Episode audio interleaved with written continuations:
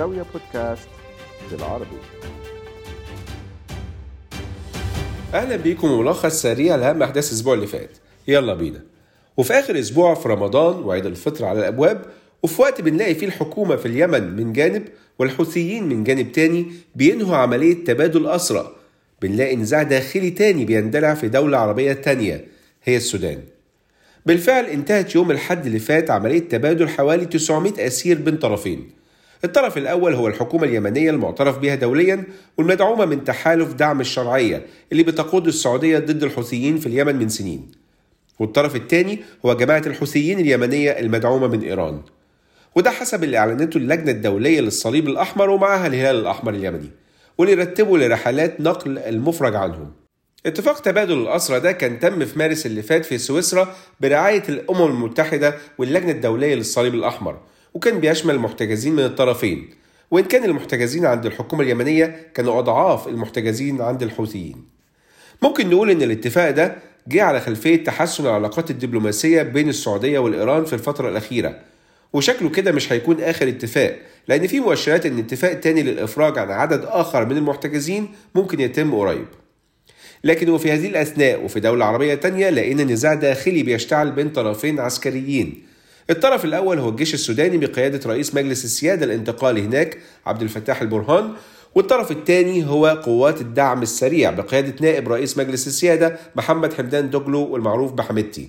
النزاع ده جه في وقت والسودان بيحاول يتخلص من سيطرة الجيش على البلاد وإن يدخل مرحلة انتقالية مدنية تنتهي بإجراء انتخابات. المثير للدهشة بقى هو أن طرفي النزاع ده كانوا حلفاء سنة 2019 لما اشتركوا هما الاثنين في الإطاحة بالرئيس السوداني السابق عمر البشير.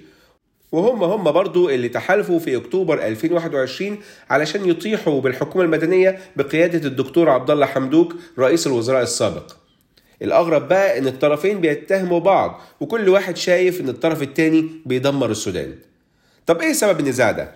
السبب خلاف سياسي بخصوص وضع قوات الدعم السريع في المستقبل وطريقة دمجها في القوات المسلحة السودانية. البرهان كان عايز الدمج يتم خلال سنتين وحمدتي كان عايز فترة أطول توصل لعشر سنين. من ناحيته بقى الجيش السوداني شايف إن قوات الدعم السريع ما هم إلا ميليشيا متمردة وبناء عليه البرهان أمر بحلها. موقع السودان مهم جدا لدولة زي مصر اللي بتعتبر أحد دول مصب نهر النيل وبتربطها علاقات تاريخية بالسودان على مدار السنين. الرئيس المصري عبد الفتاح السيسي كان قال خلال اجتماع للمجلس الأعلى للقوات المسلحة يوم الاثنين اللي فات إن مصر على استعداد للوساطة ولعب دور إيجابي في استعادة الاستقرار في السودان وإن مصر على اتصال مستمر بالجيش السوداني وقوات الدعم السريع لوقف إطلاق النار بين الجانبين واستعادة الهدوء. لكن السيسي مش لوحده. رئيس جنوب السودان سالفاكير مايرديت هو كمان أعلن استعداده للوساطة بين الأطراف السودانية المتناحرة ده غير إن الموضوع مش بس الوضع الأمني في السودان كأحد دول الجوار. النقطة إن في قوات عسكرية مصرية كانت موجودة بالفعل في بلدة مروي في شمال السودان وقت اندلاع الاشتباك المسلح بين الأطراف المتناحرة وإن القوات دي كانت متواجدة هناك للمشاركة في تدريب مع القوات السودانية بس ومش لدعم طرف ضد طرف. ده غير إنها قوات رمزية. رويترز كانت نقلت عن مصادر أمنية إن في اقتراح لوقف إطلاق النار في السودان بيتم تجهيزه بين مصر والإمارات. الإمارات اللي مؤخرا تم رفع الحظر اللي كان موجود على صادرات الأسلحة الإيطالية ليها بعد التطورات الإيجابية في اليمن وما يشمله من إعادة السلام لليمن وحماية حقوق الإنسان فيه. من ناحية تانية وبعد أسبوع تقريبا على قرار البحرين وقطر إعادة العلاقات الدبلوماسية بينهم في أعقاب إعلان العلا اللي كان من سنتين واللي أنهى القطيعه بين قطر والتحالف العربي اللي بيضم السعودية والبحرين والإمارات ومصر قطر والإمارات بيستعدوا هم كمان لإعادة العلاقات الدبلوماسية بينهم وفي أنباء إنه من المتوقع إعادة فتح السفارات وتعيين السفراء على نص يونيو القادم إن شاء الله. أما في الكويت ولي العهد مشعل الأحمد الجابر الصباح قرر حل مجلس الأمة اللي هو البرلمان بتاع سنة 2020 واللي كان رجع بقرار من المحكمة الدستورية مارس اللي فات بعد إصدار حكم ببطلان الانتخابات البرلمانية اللي تمت في سبتمبر 2022 وبناء عليه قرر ولي العهد الدعوة لانتخابات عامة في الشهور الجاية طب ده سياسيا. لكن اقتصاديا لا يزال شبح التضخم يخيم على الأجواء في دول العالم عامة ودول المنطقة العربية خاصة. معدل التضخم السنوي في سلطنة عمان سجل 1.6% في مارس مقارنة ب 1.9% في فبراير وكان مدفوع بارتفاع أسعار المواد الغذائية والمشروبات غير الكحولية والأثاث والتجهيزات والمعدات المنزلية والمطاعم والفنادق. وعلى صعيد النفط السعودية وهي أكبر مصدر للنفط في العالم لسه بتطبق سياسة خفض سقف الإنتاج إنتاج النفط اللي أقرتها دول تحالف أوبك بلس من نوفمبر اللي فات ومستمرة لنهاية السنة دي. إنتاج النفط في السعودية بلغ 10 مليون و450 ألف برميل يوميا في فبراير بتراجع بسيط عن ال 10 مليون و453 ألف برميل يوميا في يناير. وبرضه صادرات النفط السعودية انخفضت ل 7 مليون و455 ألف برميل يوميا في فبراير من 7 مليون و658 ألف برميل يوميا في يناير. بالفعل الصادرات البترولية انخفضت بحوالي 12% ل 21.4 مليار دولار.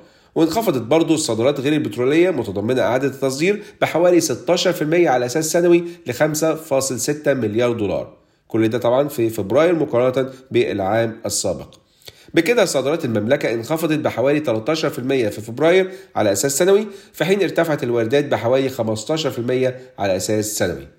وبالتالي فائض الميزان التجاري للسعودية انخفض بحوالي 34% على أساس سنوي في فبراير ل 11.7 مليار دولار. مؤخرا بقى في السعودية ولي العهد السعودي الأمير محمد بن سلمان كان أعلن إتمام نقل ملكية 4% من حصة الدولة في شركة أرامكو السعودية للنفط للشركة العربية السعودية للاستثمار المعروفة باسم سنابل للاستثمار والمملوكة بالكامل لصندوق الاستثمارات العامة صندوق الثروة السيادي السعودي وده في إطار دعم إعادة هيكلة الاقتصاد السعودي ودعم خطط الصندوق لرفع حجم أصوله لحوالي 4 تريليون ريال سعودي بنهاية 2025 ولكن بعد عملية النقل الدولة هتكون لسه هي المساهم الأكبر في أرامكو السعودية بنسبة 90.2% من أجمالي أسهم الشركة.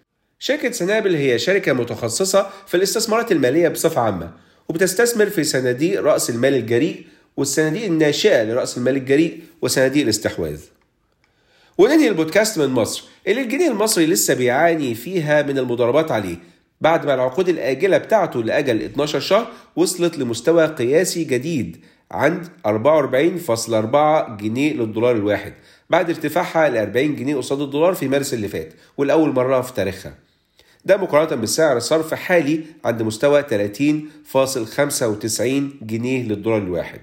علشان كده السؤال اللي بيشغل بال المصريين والمهتمين بالاستثمار في مصر هو هل هنشهد خفض جديد للجنيه المصري خلال الفترة الجاية علشان يبقى الرابع خفض في آخر 13 شهر؟ ولا البنك المركزي المصري هيكون ليه رأي تاني وهيسيب المصريين يعيدوا في سلام؟ وكل عام وحضراتكم بخير. كان معاكم عمرو حسين الألفي من زاوية. تحياتي لكم والسلام عليكم ورحمة الله وبركاته.